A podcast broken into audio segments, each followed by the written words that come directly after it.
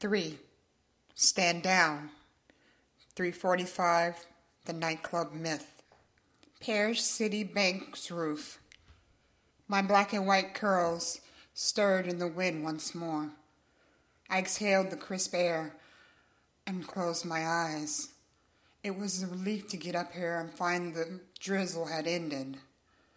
Rooftops gave me a clearer head. It was easy for a girl to doubt herself when she experienced stuff like her parents' death date. Either that or I overthought it. That's what I was doing. I gazed through my black GPO Passion binoculars once again. Up here, I considered my relationships.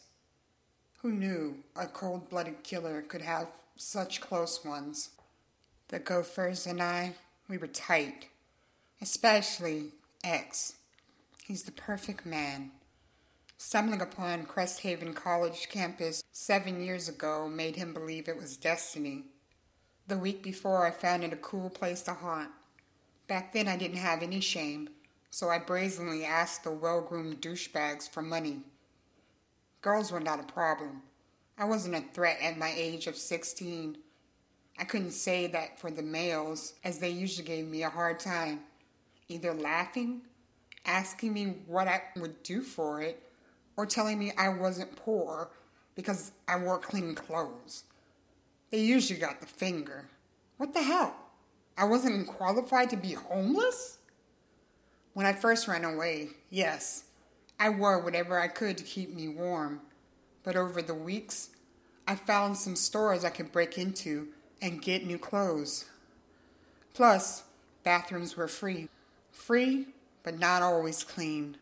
I'd been two months into being homeless when I first spotted him. I did a double take. Love at first sight was corny. Let's get that straight.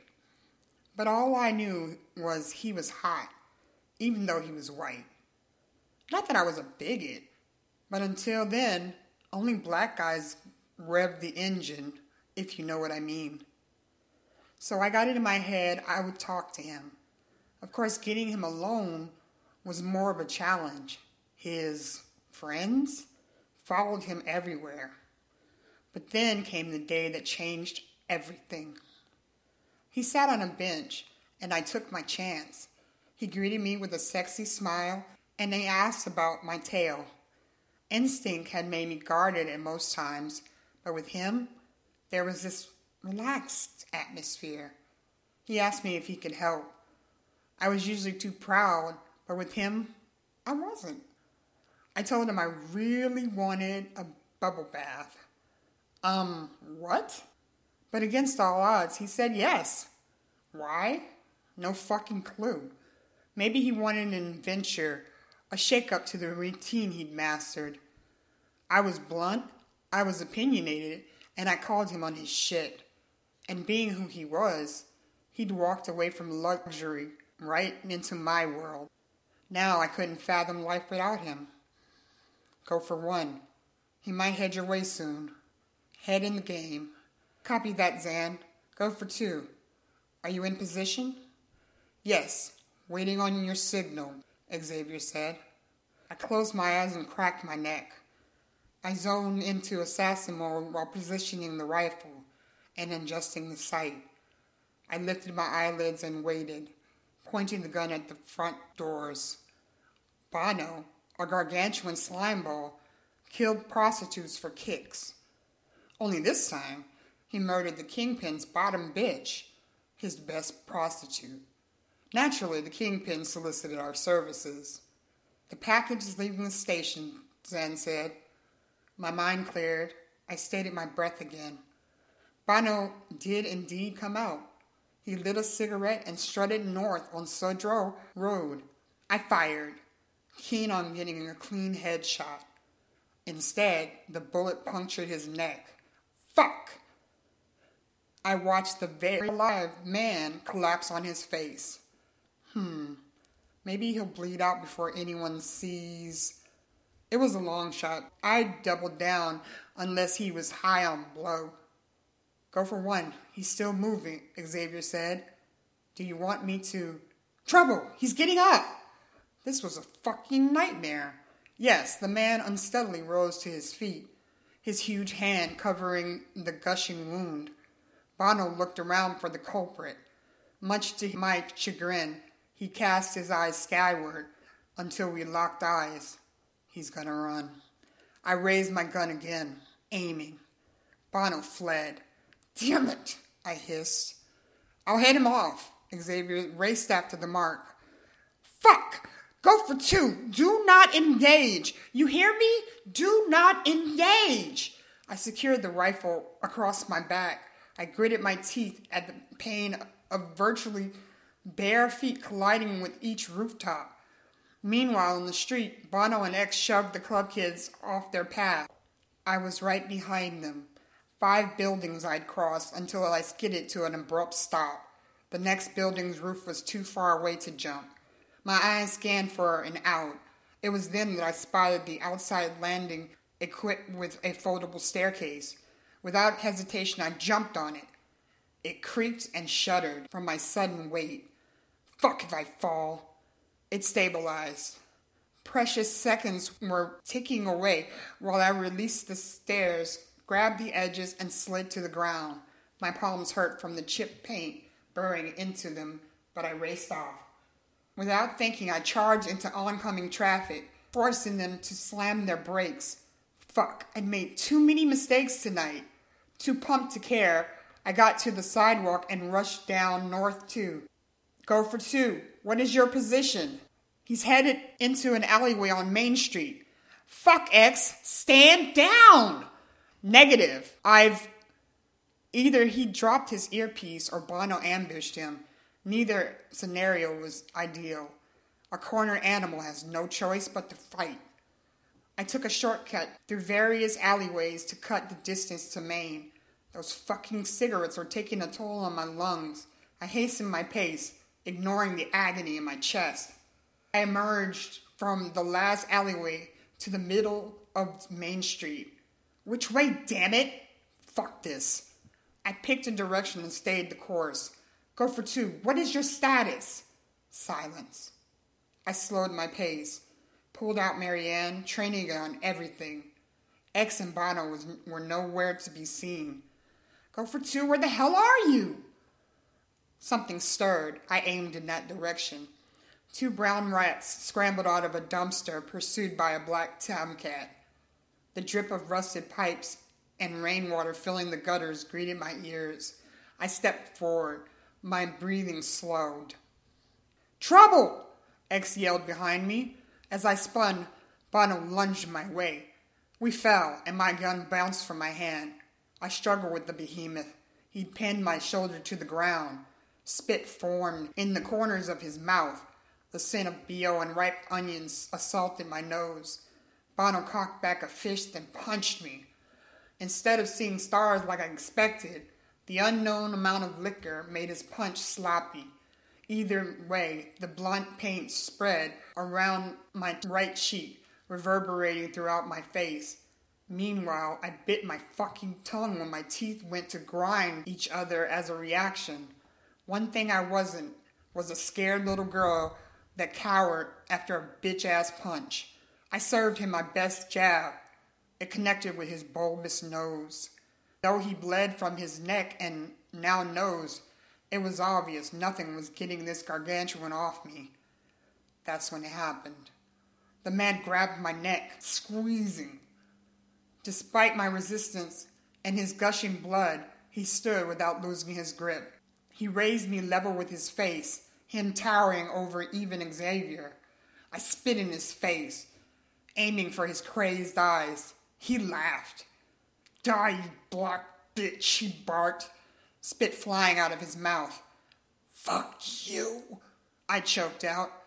With the little strength I had left, I headbutted him twice. He responded with another evil chuckle. It'll take more than that to bring me down, you stupid cunt. Die! He squeezed, he squeezed, and I almost lost consciousness as my feet kicked the air trying to connect with his stocky build. Within seconds, something crashed into Bono like an 18 wheeler driving into the median without braking. The oath released me. I collapsed to the ground. I couldn't stop coughing and gasping. In the moments after my soul returned to my body, I gathered enough oxygen to rise to my feet. I was way too dizzy, but I searched the ground for Marianne. After spotting it, I stumbled for it. With it securely in my hands, I trained the weapon on Bono. I wouldn't miss again. It did not surprise me to see X and the huge motherfucker in a fist fight. Claire, I yelled, my voice a little hoarse. X dove to the ground and covered his head. Bono whirled, and I discharged five bullets into his chest, walking closer to him until there was a series of clicks. Bono crumpled to the ground with a thud. I secured my gun in my waistband and marched to tower over him. The vacant stare skyward gave me a hell of a lot of peace. Au revoir, Bono, I whispered. I moved my jaw to test if Bono had broken it. No, it just hurt like hell. I turned. Xavier walked over like he didn't just have a life or death battle with the real Goliath. What he had was a busted lip. Next time I say stand down, you stand down. You wanted him to get away? He glanced at me. Let me see. I evaded his hands until he held my head in place, touching the tender skin. Doesn't look too bad. Thank you, Dr. Feelgood. He laughed. Guys, you okay? Xander said in my earpiece. I didn't answer him. X grabbed me in a bear hug. Then he kissed the top of my head. In the distance, sirens wailed. You guys want to get a drink? I asked. Xavier reached into his suit and pulled out a starch white handkerchief. You better wipe that blood off before it dries. Yes, mother. He smirked. Then we're on Main. Pick us up. Trouble. Myth was a decent nightclub, not as upscale as Church, my club. Of course, it was popular amongst the club kids, but this crowd was rowdier. The other difference was the music. Myth's DJ spun Billboard charters, while Church's DJ, mainly digits, spun K pop and trip hop. We claimed a booth in the back, I checked my watch. I'd called her to join us.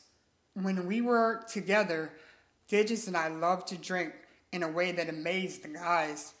Hell, we could breeze through a bottle or two each. Of course, we never tried our luck with alcohol poisoning, blacking out, usually. And we'd only drove home drunk once. No one was harmed. My idea. Things are picking up.